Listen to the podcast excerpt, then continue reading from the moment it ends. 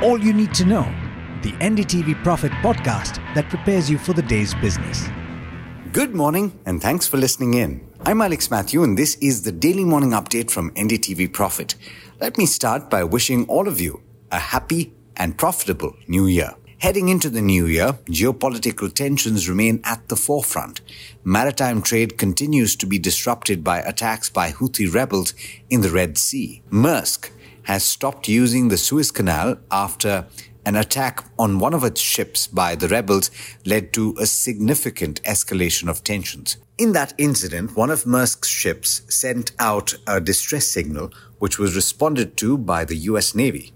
The Navy said that it was fired on, which resulted in the sinking of three Houthi boats and the death of their crews. Now, turning to news from back home, one of the brightest spots in an equity market that saw benchmarks gain close to 20% in 2023 were railway stocks. Now, they've gained on the back of the government's infrastructure push, and it's a push that is showing no signs of slowing. In an exclusive interview with NDTV Profit, India's railway minister Ashwini Vaishnaw said that an annual budget of 2.4 to 2.6 lakh crore is something that is required over the next five years to achieve the goals that have been set out. You can catch that whole interview on the television channel NDTV Profit at 10 a.m. this morning. Now, as we head into trade today, we'll see vehicle sales trickle in and these are the wholesale sales for the month of December. A slowdown in demand post the festive season, high inventory at dealerships, and dismal sales of entry level cars, limited sales of passenger vehicles in December, and two wheeler sales are likely to grow both at the wholesale and on the retail front. Now, in news from the currency markets, NDTV Profit has learned that foreign exchange traders are choosing exotic option trades on the rupee dollar. That's because the rupee has stayed stable against the dollar amidst the RBI's aggressive intervention in recent times. In fact, the USD INR has hovered in a 15 paisa range for four months. Now, turning to international news, China's factory activity shrank for the third straight month, signaling persistent pressure on the economy from sluggish domestic and overseas demand. The official manufacturing purchasing managers index declined to 49 in December from 49.4 in November. Economists had expected a reading of 49.6. Meanwhile, the slide in China's home sales accelerated in December, and that points to continued challenges for the Chinese administration. The value of new home sales among the 100 biggest real estate companies fell 34.6% from a year earlier to 451 billion yuan. That compares with a fall of 29.6% in November. And that's according to the preliminary data from the China Real Estate Information Corporation that was released on Sunday.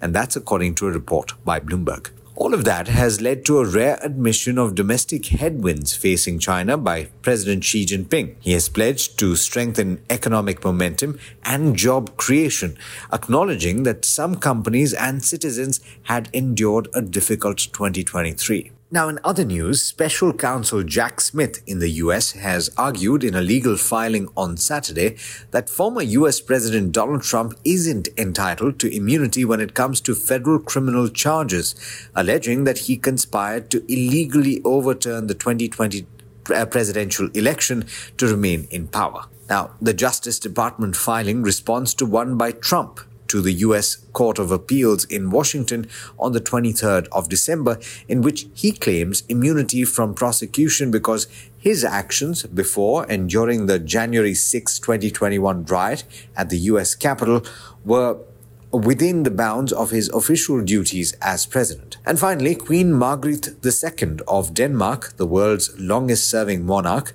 has said she will hand over her position to her son after 52 years on the throne. The Queen, who is 83, cited deteriorating health for her decision in a speech on Sunday. She will formally step down on the 14th of January, leaving the throne to her oldest son, the 55 year old Crown Prince Frederik. And with that, it's over to Niraj for the trade setup for the day in India. Morning, Niraj, and Happy New Year. Good morning, Alex, and wishing all our viewers, you, your family, and everybody else a very happy 2024. Hopefully, from a market's perspective, even if it's my, it might be difficult to reenact what a fabulous year 2023 has been. We have higher highs versus uh, lower lows in 2024. So let's wait and watch how it shapes up. Uh, you know, it's uh, it's been a good market. You have to admit that despite the fact that we were down about 0.22% on Friday, by and large, the market has been trading well. Volatility is off as well. Broader markets are performing really well.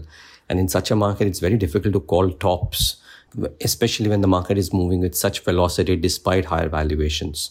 It just becomes very, very difficult because you might be in disbelief and the markets might move up another one to five percent before it kind of cools off a little bit. So let's wait and watch. Uh, I wouldn't want to call a top in the market in the current juncture. There is certain skepticism emerging about PSU stocks now, uh, facing some capped upside levels, uh, because if the government gets started with the disinvestment process, uh, let's say sometime in quarter four in order to meet the disinvestment targets. That puts a bit of a upside cap to psu names maybe because then the market would equate all of these wherein the government has some stake which can be pared down as being ones in which there could be some skepticism. So that's to be be mindful of. But remember despite all of this i mean BHEL is going to be the stock of the day and it's a psu and i'll come to that why but just saying. So PSUs are in focus, but there is some skepticism starting to emerge. So that is something to take note of. From various conversations that I've had a whole of last week and over the weekend, power and specialty chemicals remain the key favorites for the very short term. And both are at the upper, up, opposite ends, right? Power has done phenomenally well in this year. It still remains a favorite. Specialty chemicals is just starting to turn and is a favorite. So interesting to see. Some interesting movers in Friday's session. FMCG for two days on a trot now has done really well. I mean, Tata Consumer Products was a case in point, but HUL, Britannia, and everything did well. So that's to be kept in mind. And um, from others which did well was GMR Airport, Samvardhana Motherson, and interestingly, Vodafone Idea. Now, who knows if there's a Tesla tie-up happening or not? But well, Vodafone stocks and Vodafone buyers uh, won't believe any of those. So the stock did well. Who knows? Might do okay too from among stocks to watch today, I'll watch out for BHEL. As per a newspaper report, has bagged the 19,400 crore job from NLC for the Talabira project. Now, presuming that this is true, the order can help utilizations at the boiler and turbine generation units for the company. And remember, it had an outstanding order book position of 1,14,000 crores as of September. Then it's won some orders, and now this 20,000 crore order. That's a substantial order win for BHEL, gives visibility no wonder the stock has done well despite the fact that the value that the reported numbers don't turn out to be as good people are buying the future right now mumbai real estate stocks could be interesting although it's not december data but as a year mumbai has recorded the highest property sale registrations in 11 years 80% of the properties registered are 2020 are residential units and over 1.27 lakh properties registered in 2023 as per a Knight Frank report. So watch out for this one. Watch out for these stocks. Oberoi, Sunteck, Godrej Properties, maybe a Man Infra. All of these should be in focus. Hikal, uh, the Gujarat Pollution Control Board has imposed a fine worth 17 crores for alleged violation of environmental laws. It's not a very large sum, but Hikal keeps on consistently getting these uh, fines, and therefore it's a bit more serious than other companies in case of Hikal. Uh, there is an interesting brokerage note on Dalmia Bharat. Uh, Motilal Oswal has a buy call. They say it's the top pick of 2024, a target price of 2800. They say companies underperform the index and the seven stocks, but they are, and which is why there is room to catch up. They are optimistic long term due to plan to increase capacity at 14 to 17% CAGR up to 2031. And they value the company at 13 times September 2025 EV EBITDA. Remember, uh, the company has I mean, will exit IEX at some point of time. So there is some additional benefit that comes in. Nomura last week had upgraded the stock as well. So watch out for this one and watch out for some big delivery based buying that came in into stocks like uh, Surya Roshni, NRB Bearings, Olectra Greentech, and Railtel Corp in Friday's session. Some very high delivery uh, volumes versus the five day delivery volumes of these stocks, and therefore could be interesting stocks to monitor. With this, it's back to you. Thanks, Niraj. And as always, thank you all for listening in. This is Alex Mathews signing off.